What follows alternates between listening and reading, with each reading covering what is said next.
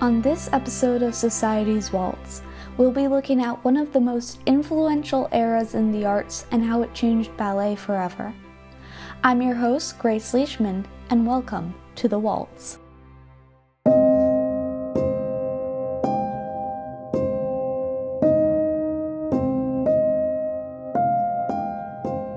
Evolution. It's a word that you've probably heard at some point in your life whether it was in science class learning about natural selection or during recess while playing Pokemon.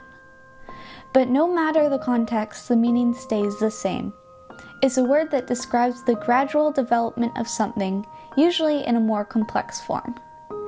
And in the 19th century, like many other things in this world, ballet evolved into a more complex art form than it had ever been before, all thanks to an era called the Romantic era and possibly to your surprise. So much had changed surrounding ballet in this short amount of time, I've decided to split our look into the Romantic era into two parts.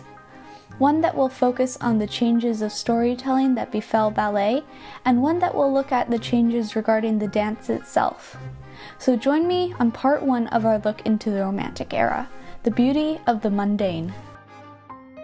To begin, the Romantic era took place from the late 18th century to the mid 19th century, effectively pushing back against the Enlightenment that preceded it.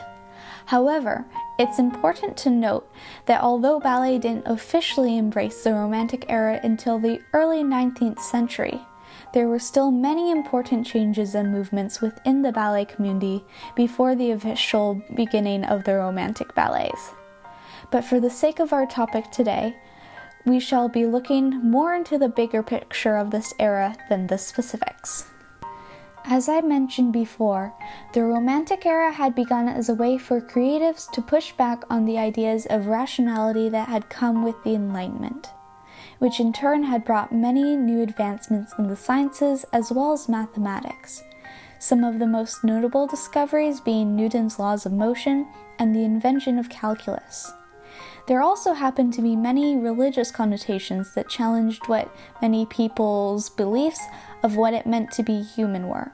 So it is no surprise that for many, this sudden reevaluation of how we see the world was not very welcome and created some sort of pushback by the general population. However, I don't think many could have guessed that this rejection of rationality would be so strong it would in turn create its own era, which would last close to a century long, that would still have an effect on many of the arts to this day.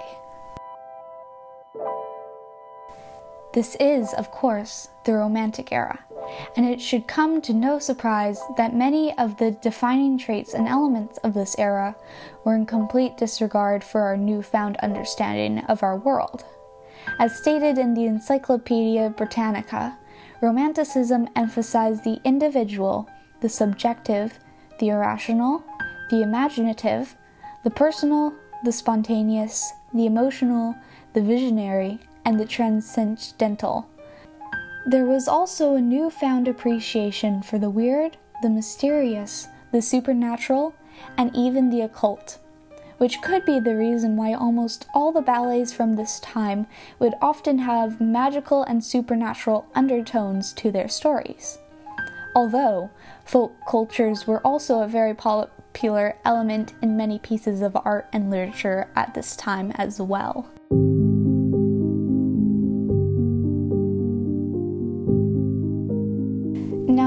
Thinking that this is interesting and all, but this doesn't seem like it would have impacted ballets all that much in terms of their stories.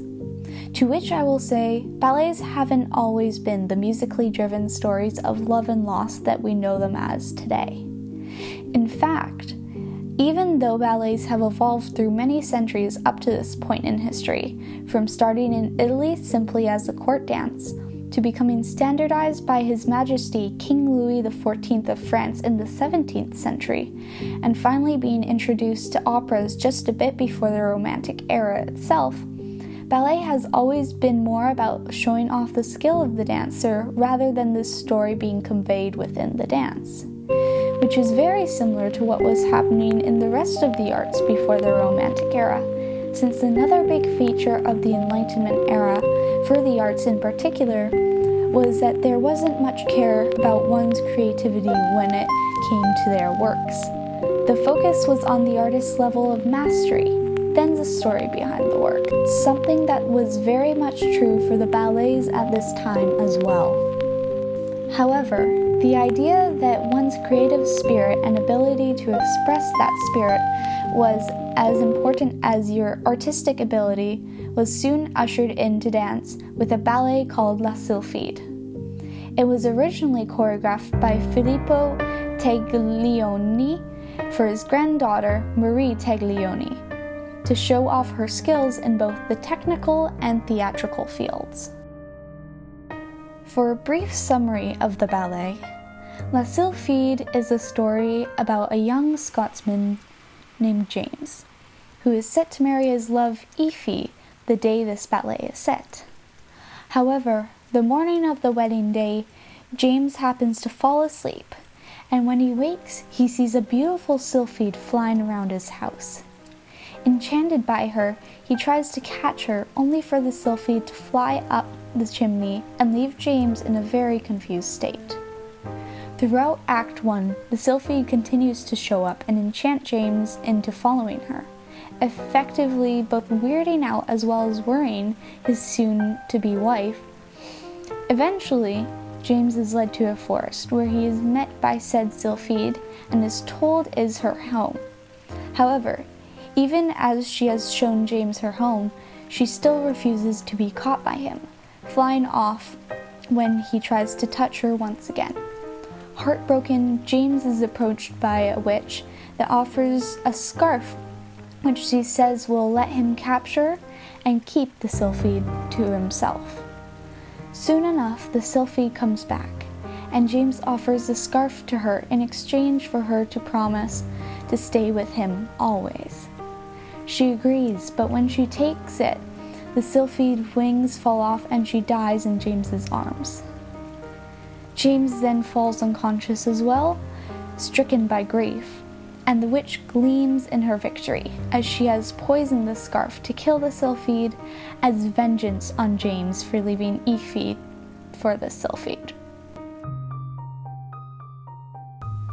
Soon after La Sylphide's debut, other ballets that followed complex stories of love and betrayal began to be composed and choreographed, and we were gifted some of ballet's most beautiful works to this day.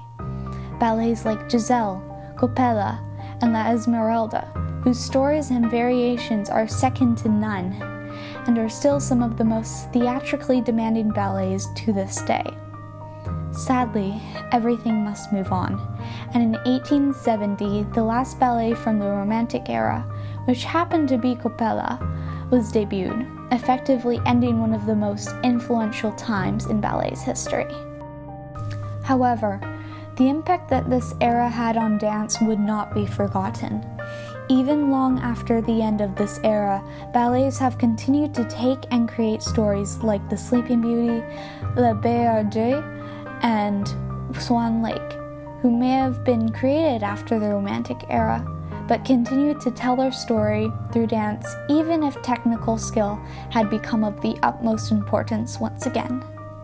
As I said in the beginning, like everything in this world, ballet will evolve, and this time it was the beauty of storytelling that has been brought to this art.